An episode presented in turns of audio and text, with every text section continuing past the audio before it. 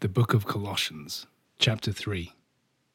If you are then risen with Christ, reach out for the highest gifts of heaven, where your Master reigns in power. Give your heart to the heavenly things, not to the passing things of earth.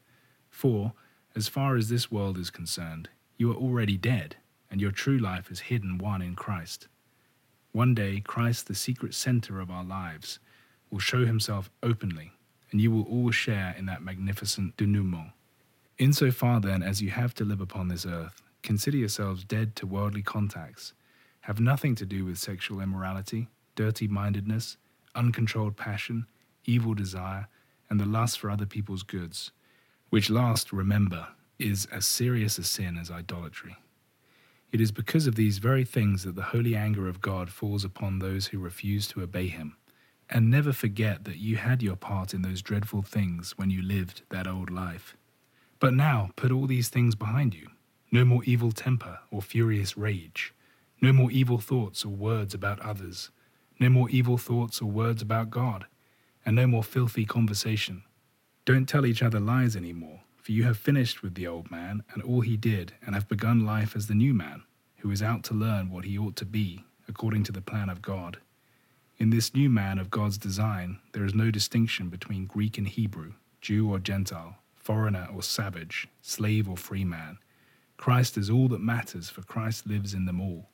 As therefore God's picked representatives of the new humanity, purified and beloved of God Himself, be merciful in action, kindly in heart, humble in mind. Accept life and be most patient and tolerant with one another, always ready to forgive if you have a difference with anyone. Forgive as freely as the Lord has forgiven you. And above everything else, be truly loving, for love is the golden chain of all the virtues. Let the peace of Christ rule in your hearts, remembering that as members of the same body you are called to live in harmony, and never forget to be thankful for what God has done for you. Let Christ's teaching live in your hearts, making you rich in the true wisdom. Teach and help one another along the right road with your psalms and hymns and Christian songs, singing God's praises with joyful hearts. And whatever you may have to do, do everything in the name of the Lord Jesus, thanking God the Father through him.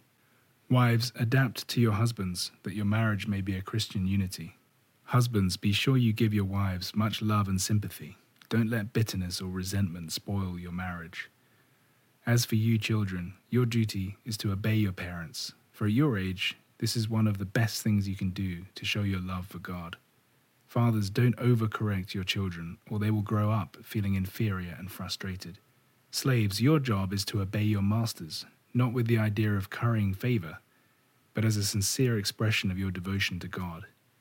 Whatever you do, put your whole heart and soul into it, as into work done for God, and not merely for men, knowing that your real reward, a heavenly one, will come from God, since you are actually employed by Christ, and not just by your earthly master. But the wicked man will be punished for his misdeeds, and naturally no distinction will be made between master and man.